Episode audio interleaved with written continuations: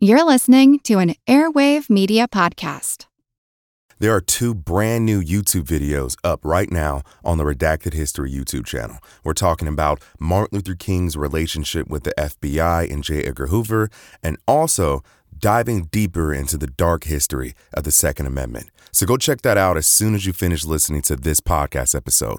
Everything's in the description below. Now let's get to the episode.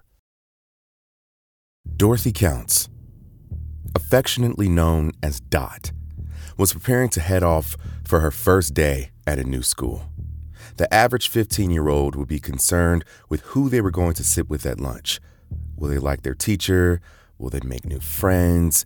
Would people like my outfit? But for this young lady, racism and bigotry would add an extra layer of concern to these anxious thoughts. I'm Andre, and this is the Redacted History Podcast, the story of Dorothy Counts.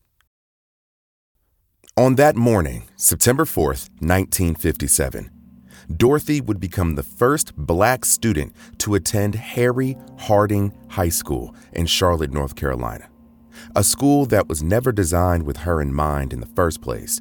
In fact, Harry Harding, the man in which the school was named after, was actually the son of a Confederate Army major and was a major staple and major player in the early days of the Charlotte Mecklenburg school system and its lack of integration. And fun fact Charlotte Mecklenburg is the school system that I attended from fifth grade all the way up through high school graduation. The school was established as an all white learning institution. The founders didn't imagine brown faces walking the halls alongside white faces. In fact, they were probably rolling over in their graves at the idea. Up until now, most white people across the country lived in a bubble of their own design.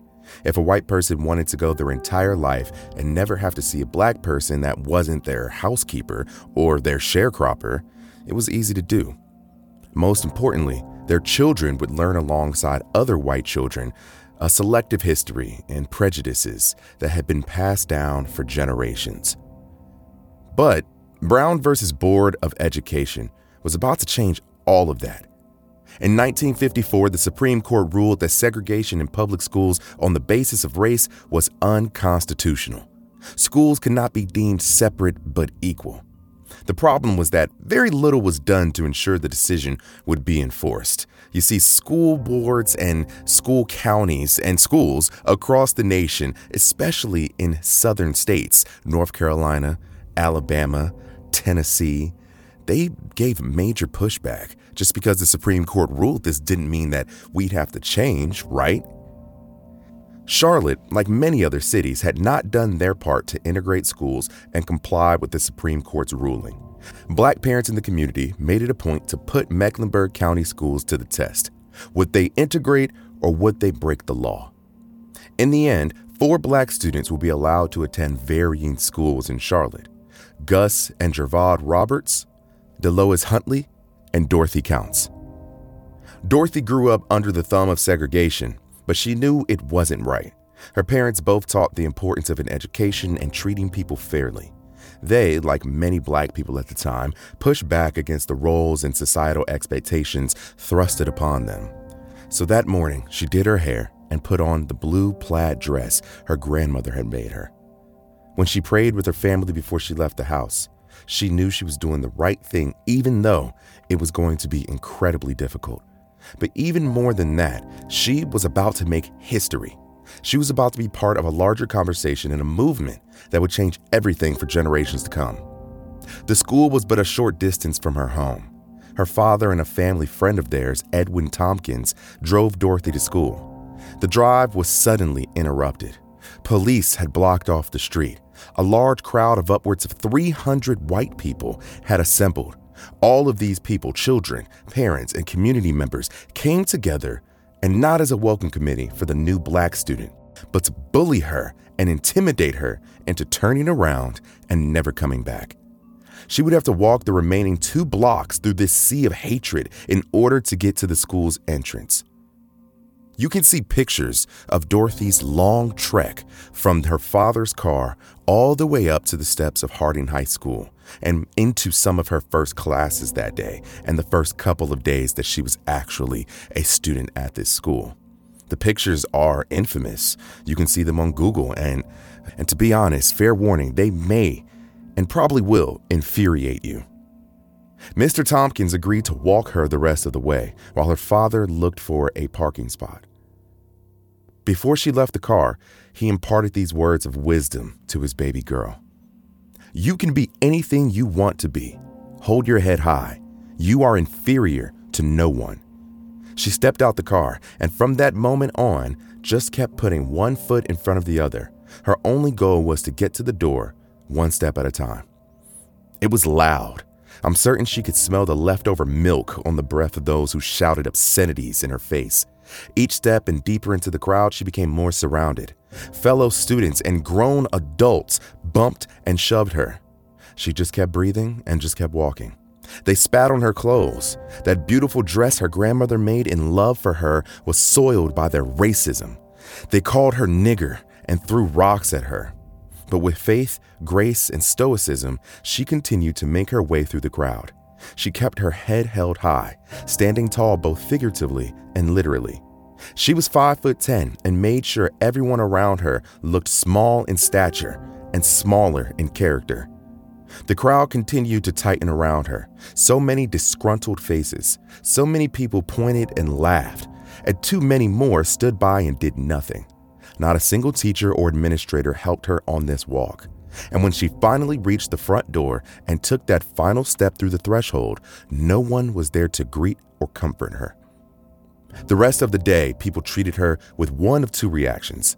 Either they completely ignored her as if she ceased to exist altogether, or they made it their business to make her as uncomfortable as humanly possible. When she returned home, she informed her parents that in spite of all of this, she wanted to continue going to Harry Harding High School. She hoped that her classmates would eventually warm up to her. Perhaps after a while, they would grow to learn how kind and smart and funny she was. When she returned to school that Monday, the crowd had fizzled out, but a look of disbelief washed over the faces of those who saw her back in the school building that morning. They thought that victory was theirs, but they were wrong. They spent the rest of the day picking up where they left off with the harassment and turning it up a notch, throwing erasers at her, taunting her. Some of the students even spit in her lunch as a form of retaliation. She spent the remainder of that lunch sitting alone. It was decided that her father would begin to pick her up during lunch so at least she could have something to eat in peace. There was one other new student who she met, and for a brief moment she thought she made a friend. But that friend quickly assimilated and turned her back on Dorothy as well. Everything reached a boiling point on the fourth day. Her brother came to pick her up from school during lunch. When they returned to the car, they discovered someone had busted out the back window of their car. This wasn't just an act of violence against Dorothy, but an act of violence against her family, and this could not be stood for. The Counts family tried to follow the proper protocols, but the police and the superintendent said that there wasn't anything they could do to guarantee Dorothy or her family's safety. After this, it was decided that she could no longer attend Harry Harding High School. She would continue her schooling with her aunt and uncle in Pennsylvania. This way, she would have an opportunity to attend an integrated school without the threat to her safety.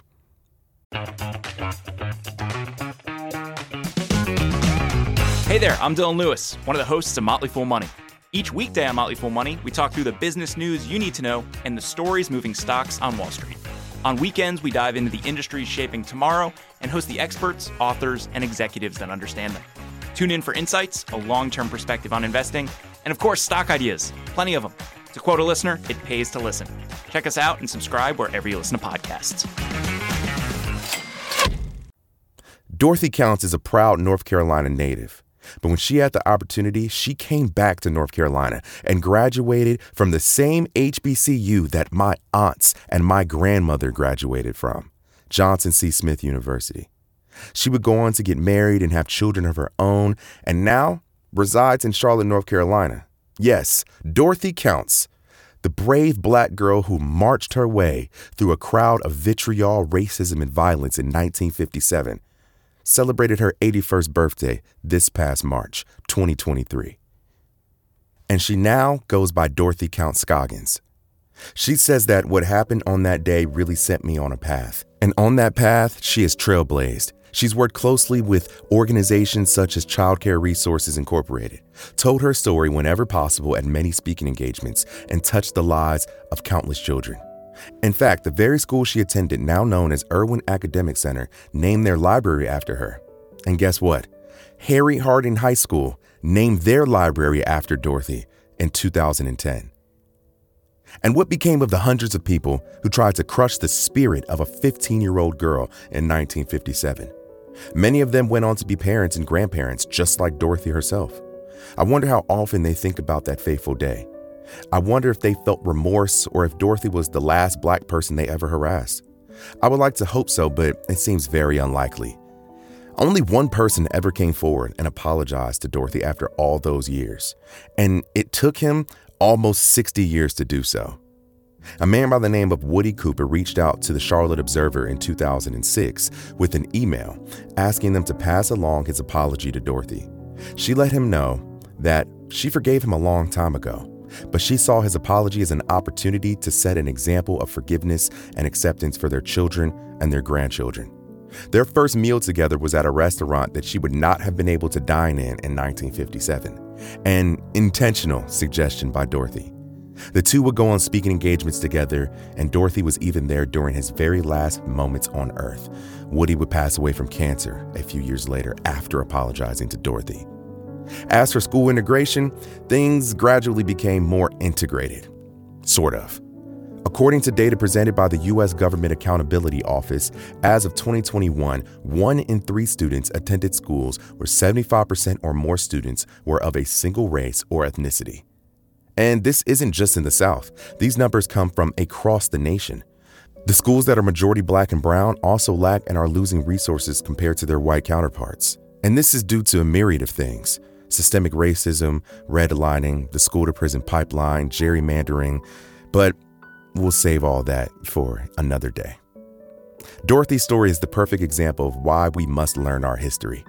Woody Cooper had changed for the better, but what about everybody else? All those people who are probably parents and grandparents that may probably still be walking the very streets of Charlotte, North Carolina today. How do we recognize the wrongdoings of the past and prepare for a better future if we don't share these stories? Dorothy herself is a huge advocate for tolerance and equity within our school systems, and still is. But she is worried that we may be going backwards. Until next time, and thank you, Dorothy Counts. This episode was written and researched by Jordyn Howard, edited and narrated by Andre White. If you like the Redacted History podcast, leave a rating and review. But more importantly, make sure you are subscribed to the podcast across platforms, whatever platform you listen to us on. Subscriptions go the longest way. If you like the podcast and you really, really rock with the podcast and want to continue to see us do cool and dope things, go over and subscribe to the Patreon. You can find the link to the Patreon and exclusive content in the show descriptions below.